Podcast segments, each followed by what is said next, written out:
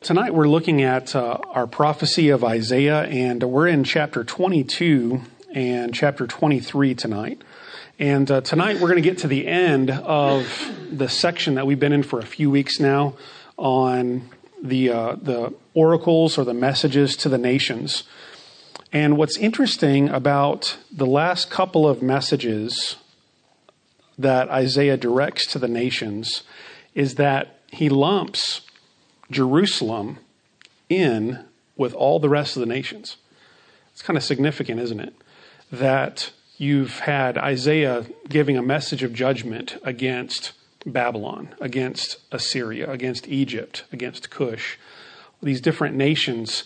And then in the middle of that, he takes chapter 22 to directly uh, focus on Judah and Jerusalem.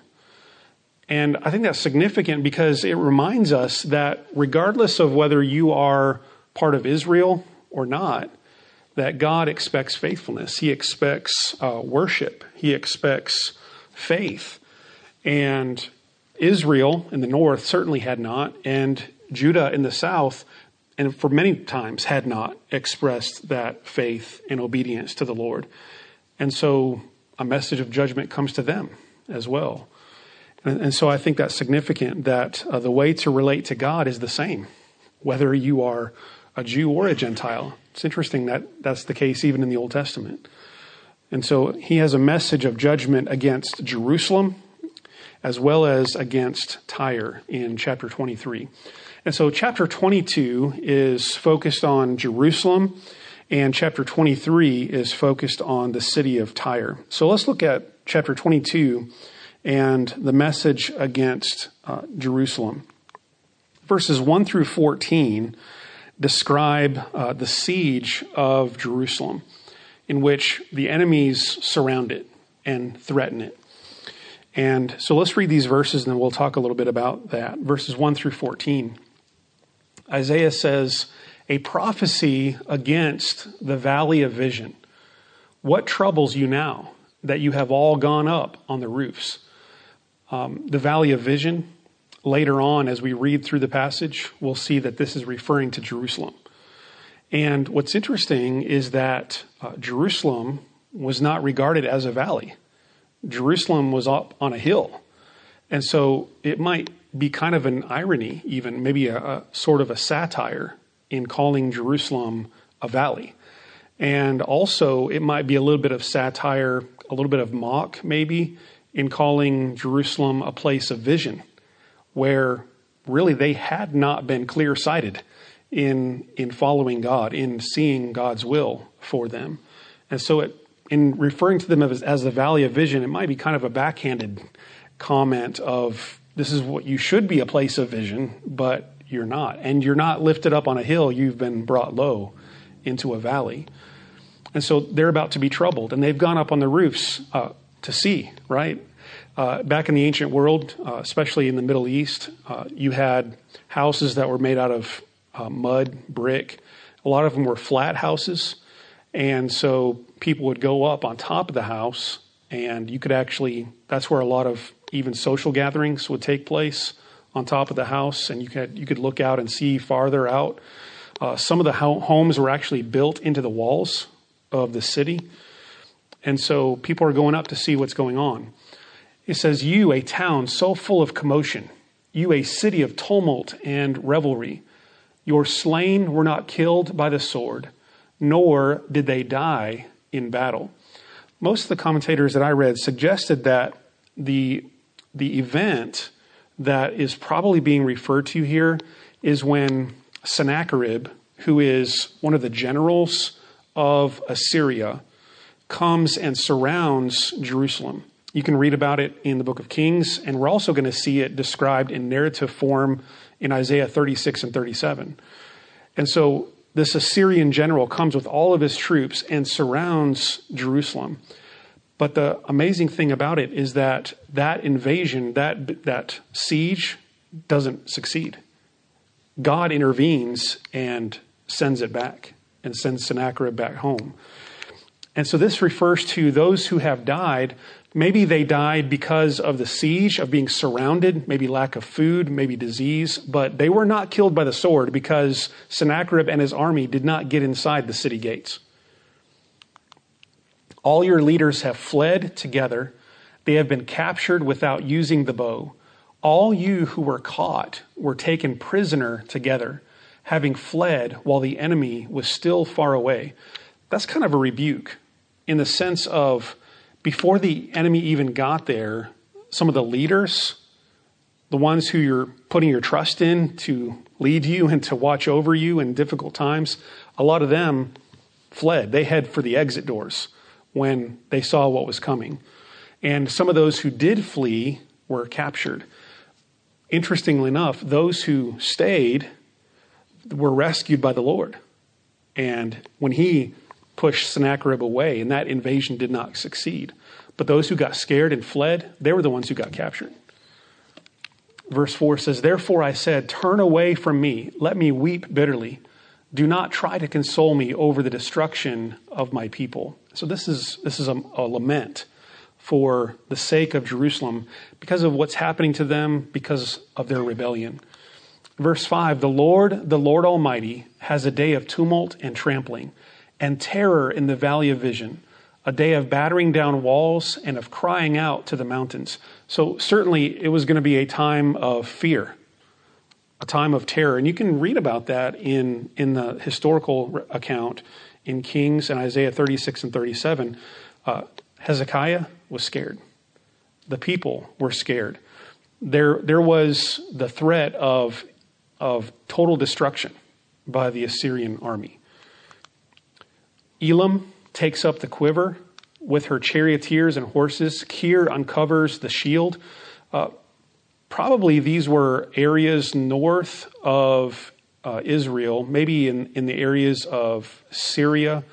And many think that they had joined up with Assyria and were perhaps um, factions or tribes that were allied with Assyria and coming down against Jerusalem. Your choicest valleys are full of chariots, and horsemen are posted at the city gates. That is, all the people that have surrounded, the armies that have surrounded Jerusalem. The Lord stripped away the defenses of Judah, and you looked in that day to the weapons in the palace of the forest. So, again, they're turning to their own resources, aren't they? Instead of turning to God. But the message all along from Isaiah, from the prophets, has been trust God. He is your defender. You saw that the walls of the city of David were broken through in many places. You stored up water in the lower pool. So here is a clear reference to Jerusalem. Earlier it was called the Valley of Vision. Here, the city of David is unmistakably Jerusalem. So we, that's, that's where we link those together. And it says, You stored up water in the lower pool. Some believe this refers to um, the pool of Hezekiah um, in which he dug out the, the springs and created an aqueduct for water to come in in case of attack. And so this suggests that they were making preparations in advance for this siege that was going to happen. You counted the buildings in Jerusalem and tore down houses to strengthen the wall. So, in other words, they're doing anything they can to put up defense, to hold off the invading army. You built a reservoir between the two walls for the water of the old pool, but you did not look to the one who made it or have regard for the one who planned it long ago. There's the key, isn't it? So, in other words, you're doing all of this preparation and you're digging these aqueducts, you're, you're storing up water, you're taking materials from houses to reinforce the walls. You're doing all of this stuff and you're running around with all of this commotion but one thing you're not doing, Isaiah says, is you're not stopping and you're not trusting. You're not praying. You're not looking to the one who made it, that has made these waters, made the earth. The one who planned it long ago. Speaking of the sovereignty of God, isn't it? How God is sovereign over all of these things. The Lord, the Lord Almighty, called you on that day to weep and to wail, to tear out your hair and put on sackcloth just images of repentance, images of mourning, lamenting. But see, there is joy and revelry. slaughtering of cattle and killing of sheep, eating of meat and drinking of wine. Let us eat and drink, you say, for tomorrow we die. In other words, instead of repentance, they were engaging in revelry. The Lord Almighty has revealed this in my hearing. Till your dying day, this sin will not be atoned for, says the Lord, the Lord Almighty. In other words, um, because of their rebellion, there would need to be justice. And part of God's justice was bringing this army of the Assyrians to attack them. And there were, even though it was not ultimately successful and Jerusalem was not destroyed, there were losses. And there was some destruction, there was some loss of life. And it was a part of God's discipline of his people. And then we see in verses 15 through 25, the rest of the chapter, really a contrast between two of the leaders in Jerusalem, Shebna and Eliakim. And this is a great lesson in, in two different uh, portraits of leadership one good, one bad. And we often see in Israel's history that the leaders set the direction, they set the tone, don't they? When a king of Israel is engaged in idolatry, the people often follow suit. When a good king comes and tries to make restoration and tries to bring repentance, the people a lot of times followed suit to the direction of the king. And here we have two different examples of leadership, two different sides of the coin. Shebna is an example of leadership for his own gain. Verses 15 through 19. This is what the Lord, the Lord Almighty says Go say to this steward, to Shebna, the palace administrator. So he's not the king, but he is a person of influence, person high up on the chain of command in Jerusalem. What are you doing here, and who gave you permission to cut out a grave for yourself here? Hewing your grave on the height and chiseling your resting place in the rock. Seems that what Shebna was doing is he was, instead of showing leadership to the people, instead of being a self sacrificing servant leader to the people, he was more concerned about his own legacy. And so, in order to maintain his legacy, he's building a grand um, memorial to himself built into the side of the mountain in the Kidron Valley. And almost kind of in the way that the Egyptian kings built pyramids uh, to memorialize themselves and show their greatness. Here's Shebna trying to do the same thing, building this great uh, mural to himself, basically. And God says, What are you doing? Why, are you doing this? Who gave you permission to do this? Beware, the Lord is about to take firm hold of you and hurl you away, you mighty man. Probably even there, kind of a, a little bit of satire in someone who thought he was so great, someone who thought he was so mighty, but nothing in comparison to the Lord, right? And the Lord can take his pride, his self centeredness, and the Lord can just remove him and throw him away. He will roll you up tightly like a ball and throw you into a large country. There you will die, and there the chariots you were so proud of will become a disgrace to your master's house. So Shebna thought he was up on high. The Lord says, I'm going to humble you and I'm going to make you a prisoner in another place, in another country. I will depose you from your office and you will be ousted from your position. So this is a this is a common biblical theme, isn't it? That those who are high and exalted, those who lift themselves up in pride, God humbles, doesn't he? He brings them down. Those who are humble, God exalts. And so we see a different picture in Eliakim, verses 20 through 25. He is someone who led rightly and, and sought to lead in service to others. Verse 20 In that day I will summon my servant, Eliakim, son of Hilkiah.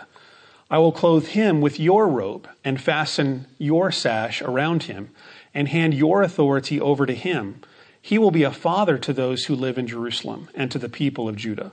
So God took Shebna and humbled his pride and replaced him with somebody else, replaced him with Eliakim and said he's going to be a good example. He's going to be a father, protector, guider of the people of Jerusalem. I will place on his shoulder the key to the house of David. What he opens, no one can shut, and what he shuts, no one can open. Do those words sound familiar to you? If they do, it's because they come from Revelation. In Revelation, these words are used of Jesus Christ and his message to the churches. And this is this is given as a description of the Lord Jesus Christ and his authority, this language here. So this is high exalted language, isn't it? That God is entrusting to Eliakim with this much uh, authority, this much respect, and he will have basically free reign to do and to lead in Jerusalem as he sees fit, and he will be a good example in doing so. I will drive him like a peg into a firm place. In other words, stability, strength. He's not going to waver. He will become a seat of honor for the house of his father. All the glory of his family will hang on him, its offspring and offshoots, all its lesser vessels, from the bowls to all the jars. And these, these are just um, metaphors, right? Images of Eliakim and his family.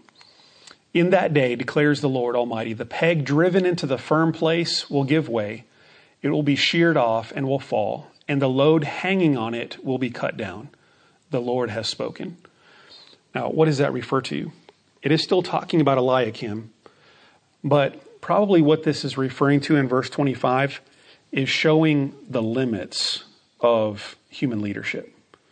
In other words, Eliakim was a good leader, and, and God established him and put him into a firm place in Jerusalem with honor and with authority. But there's only so much that a good leader can do. He only lasts so long.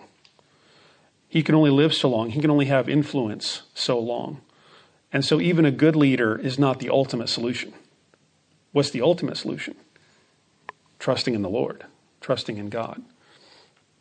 So that's the message to Jerusalem. And then we see a message to Tyre or against Tyre in chapter 23.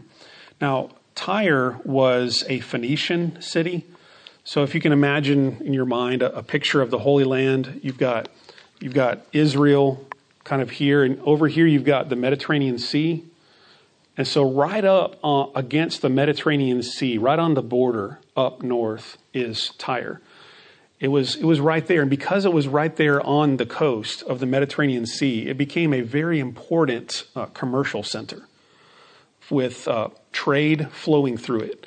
So, trade coming on land to Tyre, and then ships coming to Tyre and taking those goods elsewhere. And so it became a hub for all of this commerce and all of this wealth. It was a very influential city in that day. But here is God saying, I exercise dominion over all. And Tyre is going to be brought down. No matter how wealthy and how established, how firm you think you are, when God decides to bring someone down, he can bring them down.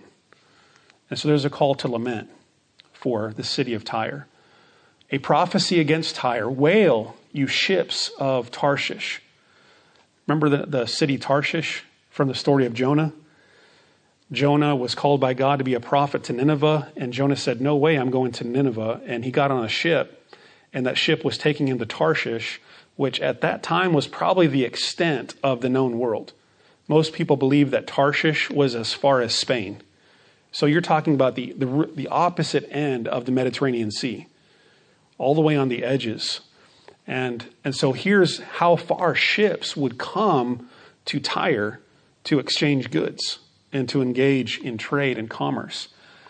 And Isaiah, as a prophet of the Lord, is telling Tarshish to wail, the ships of Tarshish. Why? Because Tyre is going to be brought down, and its influence or the, the repercussions of that are going to be felt far and wide, even out as far away as Tarshish. For Tyre is destroyed and left without house or harbor. From the land of Cyprus, word has come to them. Cyprus was an island in the Mediterranean Sea. So word has come to them. Be silent, you people of the island, and you merchants of Sidon. Sidon is just a, a city down the road from Tyre, also in Phoenicia, close there to the Mediterranean coast. So be silent, you people of the island, you merchants of Sidon, whom the seafarers have enriched. There you can see their, their wealth. They're, they've been in this central place of commerce. They've been enriched by all this trade. But now it's time to be silent and lament and mourn because of what's going to happen. On the great waters came the grain of the Shihor. The harvest of the Nile was the revenue of Tyre, and she became the marketplace of the nations. The great waters there are probably the Mediterranean Sea. So, from all these different places, all of these goods came, and it became the marketplace of the nations. Be ashamed, Sidon, and you fortress of the sea, for the sea has spoken. I have neither been in labor nor given birth. I have neither reared sons nor brought up daughters. When word comes to Egypt, they will be in anguish at the report from Tyre. So, all of these surrounding places are going to be in mourning and wailing because of the judgment that's going to fall on this very wealthy city, influential city. Cross over to Tarshish. Wail, you people of the island. Is this your city of revelry? The old, old city whose feet have taken her to settle in far off lands? And so this is a, this is a very old city. And from some of the things that I read, uh, Tyre had been a place of influence for many, many generations. And even through um, the, uh, the rise and fall of Assyria and then of Babylon, Tyre would go back and forth between their control, and Babylon and Assyria would get uh, revenue and tax money from Tyre. But this city stood until the days of Alexander the Great. In the days of Alexander the Great, it was destroyed. And so eventually its fall did come, its destruction. So verses 8 through 18 talk about Tyre's judgment and its future. Who planned this against Tyre, the bestower of crowns, whose merchants are princes, whose traders are renowned in the earth? So that's a good question, isn't it? Who planned this? The Lord Almighty planned it to bring down her pride in all her splendor and to humble all who are renowned on the earth. This is a, a renewed look at the sovereignty of God, isn't it? That, that God plans something and it happens. And he can do it with any nation that he chooses. Any city, no matter how big, no matter how strong, no matter how mighty of an army, no matter how much money in its bank account, no matter how influential it is, God can humble it. And he is sovereign among the nations. Till your land, as they do along the Nile, daughter Tarshish, for you no longer have a harbor. In other words, you ships of, of Tarshish, you don't have anywhere to go anymore because God's going to bring Tyre down. The Lord has stretched out his hand over the sea and made its kingdoms tremble. He has given an order concerning Phoenicia that her fortresses be destroyed. He said, No more of your reveling, virgin daughter Sidon, now crushed. Up, cross over to Cyprus. Even there you will find no rest. And so, even if you were to flee, get on ships and move over into the Mediterranean Sea to the island of Cyprus, the trouble's still going to follow you because the Lord is going to humble you. Look at the land of the Babylonians this people that is now of no account. The Assyrians have made it a place for desert creatures. They raised up their siege towers, they stripped its fortresses bare, and turned it into a ruin. Wail, you ships of Tarshish, your fortress is destroyed. Because of verse 13, most people think that the, the judgment that is coming on Tyre is going to come during the time of the Assyrian kingdom because it's talking about a time of Assyrian dominance in which Assyria had taken Babylon and made it uh, a servant to its own kingdom.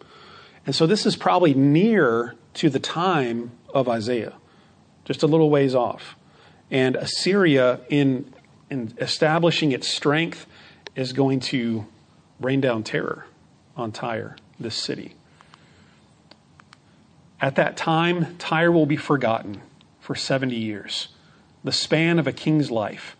But at the end of these 70 years, it will happen to Tyre as in the song of the prostitute.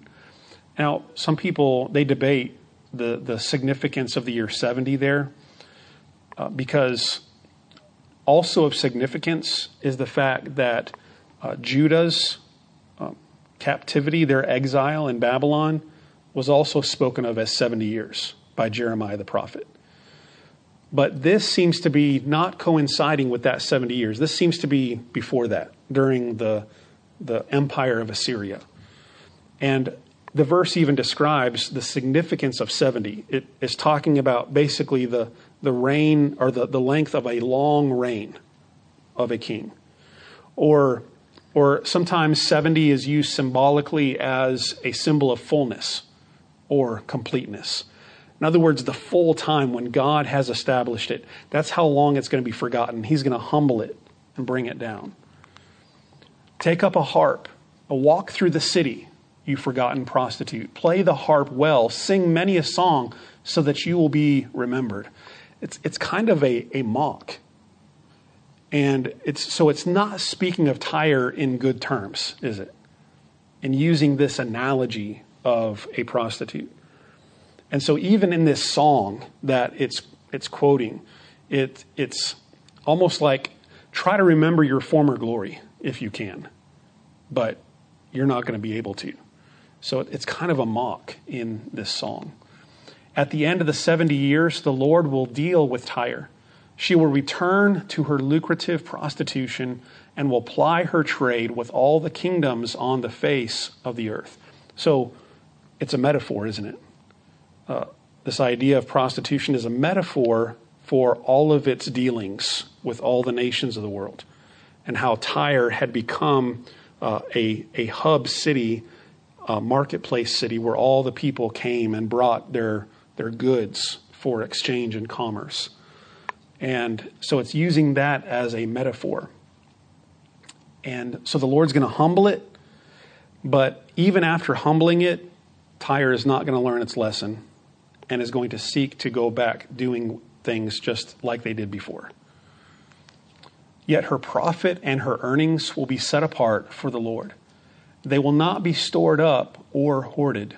Her profits will go to those who live before the Lord for abundant food and fine clothes.